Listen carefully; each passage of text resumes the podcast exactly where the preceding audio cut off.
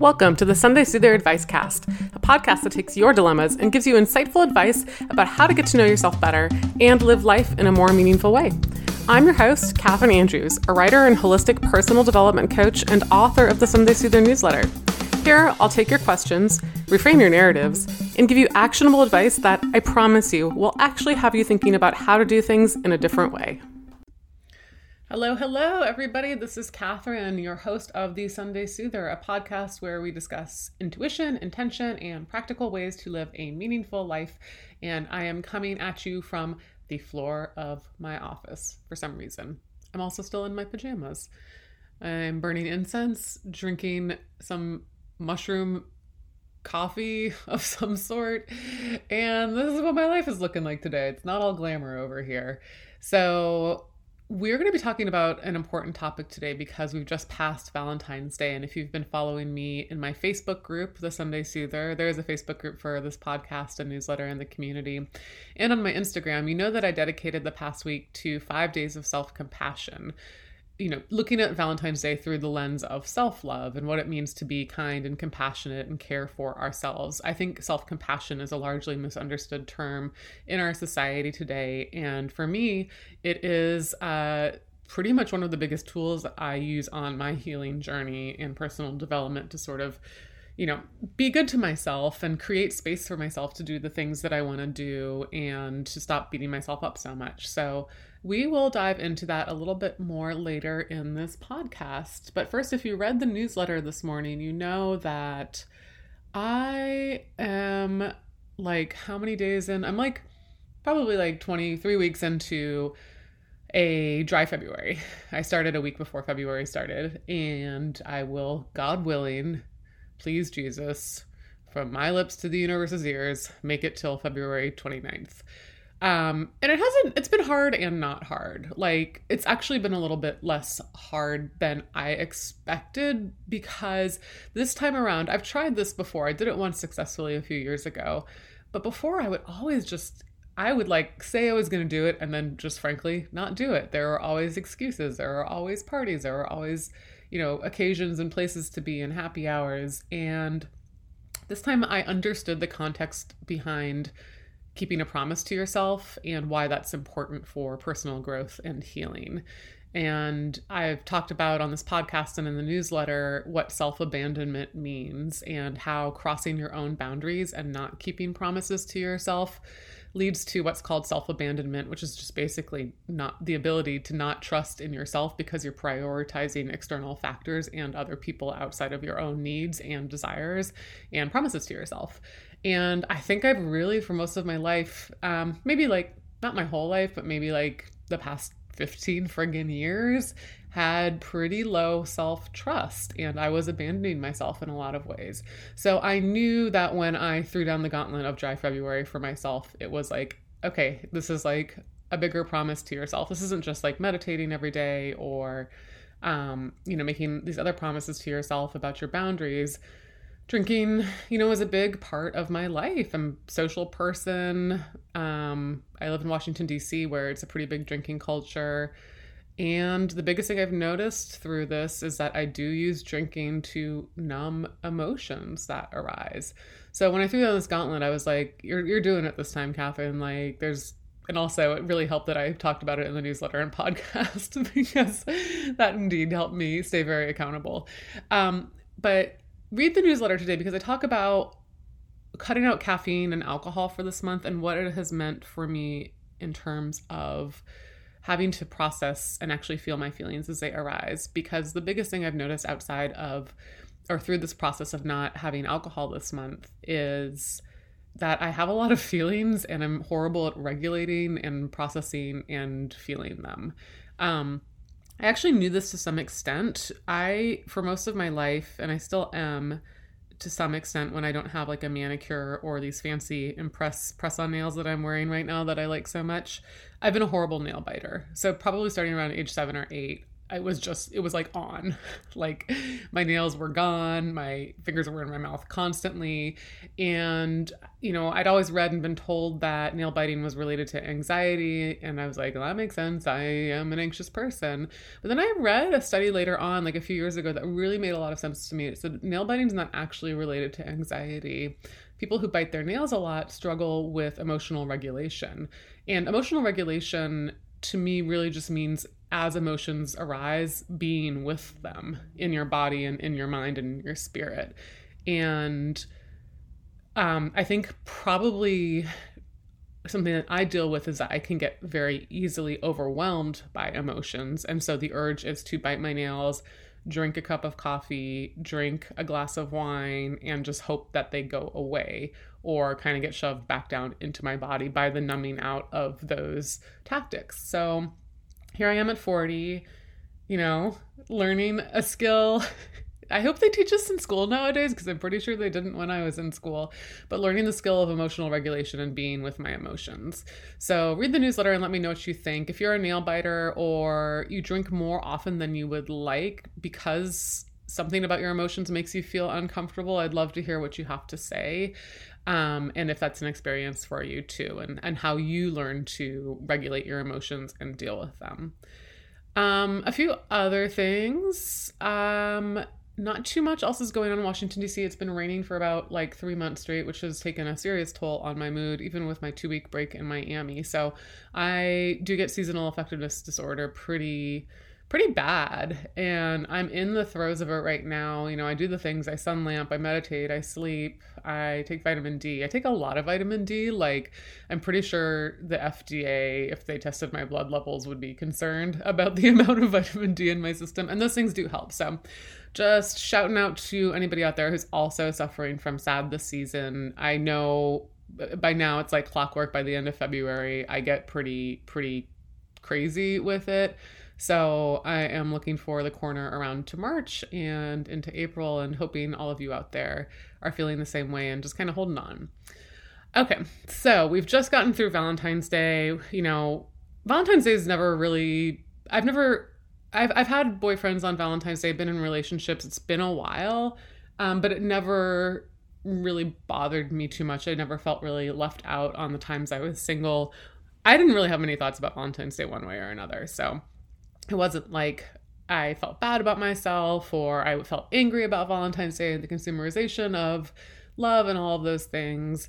Um, it kind of just wasn't on my radar. It didn't bother me. I didn't think too much about it. But when I was thinking about it, coming up this year, I was like, okay, well, I am coaching now, and what I really see people struggle with the most, the people who come to me and something that I've worked through, and I'm still working through, and probably will always work through, is being kind to myself and being compassionate with myself, you know, not letting that inner critic and negative voice take over the uh, take over your inner world and be constantly flagellating you and beating you up and so I thought it could be great to start a conversation about self compassion. And because I think, like I said at the top of the podcast, it's a really misunderstood concept in our society.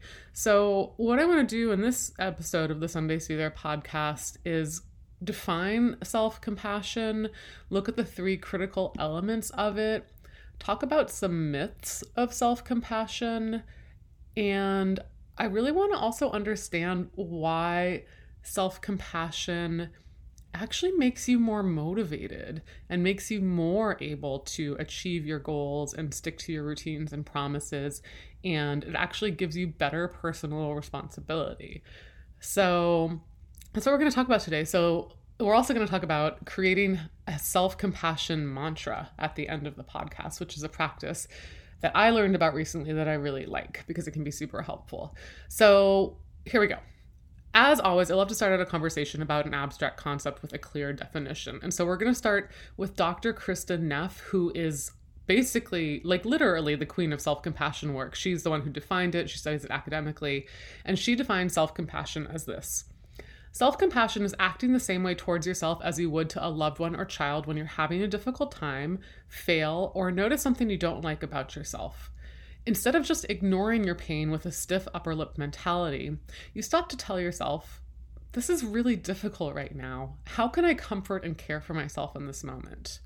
So instead of mercilessly judging and criticizing yourself for various inadequacies or shortcomings, what self compassion means is that you're kind and understanding when confronted with personal inadequacies, okay? Because nobody ever said you're supposed to be perfect, right? Nobody ever said, well, actually, society kind of says you're supposed to be perfect, right? But like we kind of logically know we're not supposed to be perfect. We're human beings and imperfection is baked into who we are. But this is the definition that I work with and I think it is is wonderful. It's just being kind to yourself when you're struggling, right? So, now that you have a baseline understanding of self compassion, we need to look at the three critical elements of self compassion and what they look like. Okay, so, we've talked about the definition of self compassion, which is being kind, caring, and understanding to yourself, particularly in moments of stress or personal failings.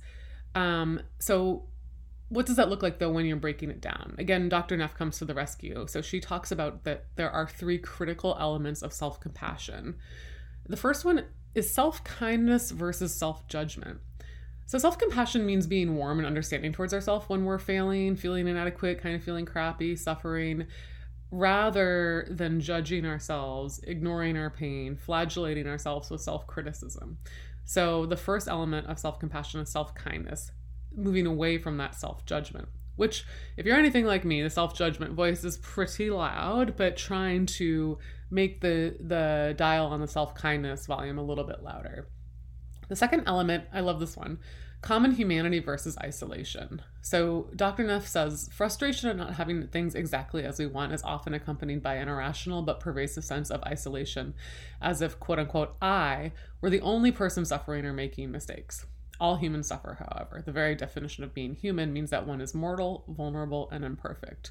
I always love this one because there's something I'm going to get this totally wrong and I need to have my notebook in front of me, but sometimes I say this to clients and think this about myself thinking you're the worst is as egocentric as thinking you're the best, right? Because you're not alone, right? You're giving yourself a lot of power if you think you're the worst, you suck, like you're the only one who fails at stuff. And this element of self-compassion shows us it's not like this is a this is a common human feeling, right? That sometimes it's hard to be who we are, sometimes we fail, sometimes we feel sad.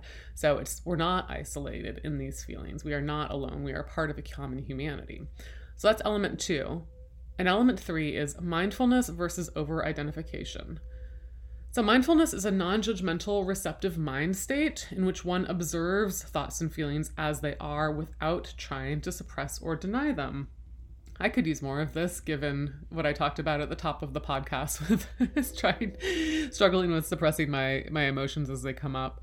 Um, Dr. Neff says we can't ignore our pain and feel compassion for it at the same time, right? So, chew on that. Like, we can't pretend it's not there and be compassionate to it. We have to acknowledge that it's there and it feels painful in order to be compassionate to it.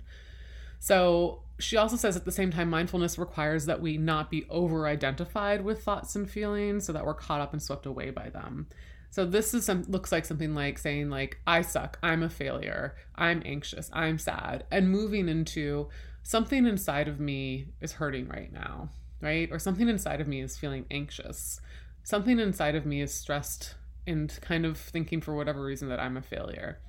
So then you're not saying, like, I am those things. You are just acknowledging an internal part of you is feeling those things in that moment. So that's the over identification part. Okay, so now that we know the definition and elements of self compassion, I think it's good to explore what self compassion is not. Um, because I think a lot of people think showing compassion to ourselves is weakness, pity, or the easy way out. And it's not, right? And so it's also um, not indulgent. It's not about our self esteem either. And Dr. Neff lays this out pretty clearly. She says self compassion is not self pity. Because self pity tends to emphasize egocentric feelings of separation from others, and it exaggerates the extent of personal suffering right? Again, this is going back into the isolation a little bit, these egocentric feelings like I'm the only one who feels this bad all the time. Self compassion, on the other hand, allows one to see the related experience of self and other without those feelings of isolation and disconnection. She also notes self compassion is not self indulgent, and she, uh, sorry, it's not self indulgence because a lot of people are reluctant to be self-compassionate and i saw this in my instagram dms when i was talking about that this um, people are scared to be self compassionate because they think it means that they let themselves off the hook and get away with anything. Like, well, I want to be nice to myself, so I'm going to eat an entire pint of ice cream. Well, I don't want to work, do this work project, so I'm just going to binge Netflix for three hours, right? That's not self compassion. That's self indulgence when you are, you know, kind of numbing out with food or stimulation or TV and not taking responsibility for the things you need to, get done. Being compassionate to yourself means you want to be happy and healthy in the long term and you do things according to that, right? And lastly, self compassion is not self esteem. And she notes that self esteem is often contingent on our latest success or failure, meaning that our self esteem fluctuates depending on ever changing circumstances. And contrast self esteem, self compassion isn't based on self evaluations. When you feel self compassion, you feel self compassion and compassion for yourself and for others because all human beings deserve compassion not because they're pretty or smart or talented or like the tallest person in the room or the best at applying makeup, right? Because we're humans and we all deserve compassion for ourselves and for others. So, this means that with self compassion, you don't have to feel better than others to feel good about yourself. So, where hopefully that helps a little bit but i still really do see people getting stuck that they think being compassionate with themselves will won't keep them driven it won't keep them accountable it won't keep them motivated it won't keep them able to do the things they want to do and grow and change because they're still conflating self-compassion with self-indulgence right so, but uh, Kristin Neff, again, did some really excellent research and talked about this in an interview with The Atlantic that self compassion actually enhances motivation. And she noted that people who are more self compassionate are less afraid of failure, right? Because they're like, well, I failed, but I'm a human, I'm going to fail. Um, and so then they're not afraid to try again. So that's one element. If you're more self compassionate, you're less afraid of failing, which means you can try more things. And in fact, she noted that there was a study where helping people be more self compassionate about failure on a test, later on, when they had a chance to study for a second test, they actually studied longer than people who were told not to be self compassionate. Because being self compassionate to yourself creates an environment where it's safe to fail. So then you're going to be more likely to try again. Okay. So chew on that. If you're more self-compassionate, you're less likely to be afraid of failing, which means you're going to try more new th- new things. And when you try more new things, you're going to succeed at more new things. It's, that's just science, right? so get the self-compassionate people also have more self-confidence because they're not beating themselves the hell up all the time. Think about this. You know, if you have that inner critic, um, you're beating yourself up all the time and you feel bad about yourself. I know many of you out there feel like that, and I struggle with this too. But if you're self compassionate and you're like, it's okay, Catherine, like, you know, you didn't run as far as you wanted to today or as fast as you wanted to today, but that's okay. Like, you're going to get it tomorrow. Then you're gonna be like, yeah, I am gonna get it tomorrow. That's right. Like, and so you're gonna be more self confident about going out there again and not worried about beating yourself up. Okay. So finally, Dr. Neff points out that people who are more self compassionate are actually more likely to take personal responsibility when they do harm others, and they're more likely to apologize.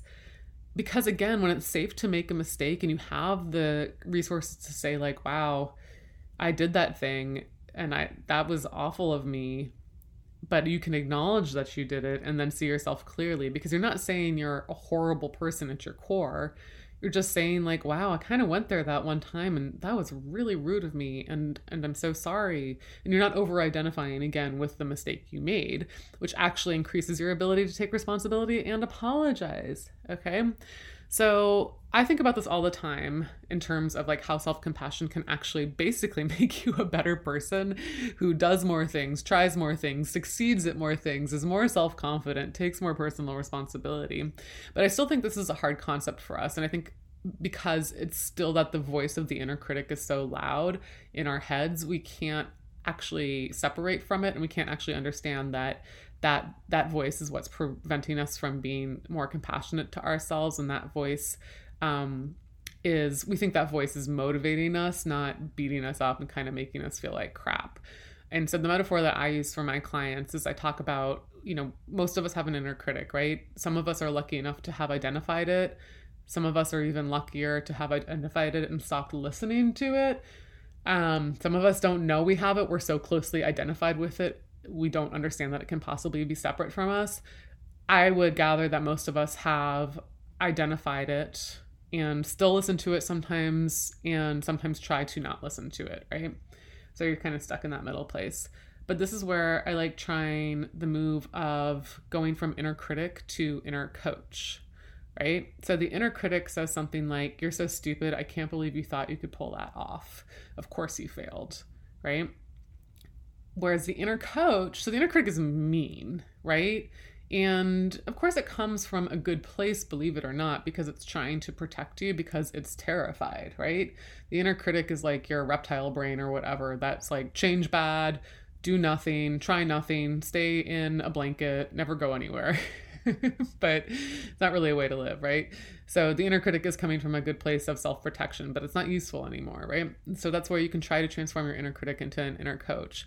And the inner coach, I mean, think about, you know, not maybe an abusive coach that you had in high school if you were on sports um, or like in an extracurricular, but like one of those coaches who was actually like encouraging and supportive and was like, hey, you know, no, you didn't win that race, but I am not going to let you not try again because this is this is within your capability. You can absolutely do this.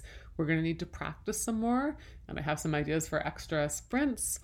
And let's take a little time off because I know that was really hard for you, but like on Monday, let's get back to this because you are capable of this. So hopefully you can hear the difference between the inner critic and the inner coach. So when you hear the inner critic, you know, and really like sometimes it's really useful to write down what it literally said because you would be shocked. And try to take that sentence and turn it into an inner coach, right? Because this will help those of you who are scared of self of being self-compassionate and thinking that that's going to make you self-indulgent. But if you can transform the inner critic to the inner coach, it's going to give you a safe space to try, to fail, to own up to stuff, to try again, and to be encouraged and understand, you know, that you have the capabilities to do the things you want to do, right? And you're not going to be beating yourself up about it. Okay. So, lastly, we've gone over a lot of stuff about self compassion, its elements, its definition, like why it actually makes you more motivated, the role that the inner critic has to play in it. I want to turn to an exercise from therapist Lisa Olivera that I think is just brilliant when you're creating uh, or when you're dealing with this, and it's it's creating a self compassion mantra. And this is a sentence you can build out on your own and you can use regularly. You can start practicing to yourself. It's kind of, I guess, almost an affirmation. Um, so when you are facing something hard or you're feeling inadequate or feeling imposter syndrome, you can use this sentence you can try the sentence on, right? And say it to yourself. It'll probably feel like a little weird at first, but it's something you can keep saying to yourself. So, in order to create a self compassion mantra, according to Lisa, you got to go back real quick to the three elements of self compassion as we previously defined by Dr. Neff um, mindfulness, common humanity, and self kindness. So, let's go over those again real quick. Mindfulness, becoming aware of the present moment and paying attention to what's arising within you without judgment. Common humanity, recognizing yourself and others and knowing you're not alone in what you are experiencing and re- reminding yourself of the commonality of all of our experiences and acknowledging that others feel similarly at points. And lastly, self kindness. This is where we introduce the kindness, the compassion, the love to ourselves, and where we say something nourishing and supporting to ourselves. So, if you use these three elements, you can break them down and create part of a mantra using each of these three elements. So, let's use mindfulness first. So, Lisa says, one, mindfulness. Here's a sentence you can try I'm feeling really anxious right now, and my heart is beating quickly. Okay. So, you could use this for anything. You could be like, I can't breathe right now. I feel really panicky and I want to go hide whatever. It's it's a noticing it's an observation of your current um, emotional and physical state. That's the mindfulness part.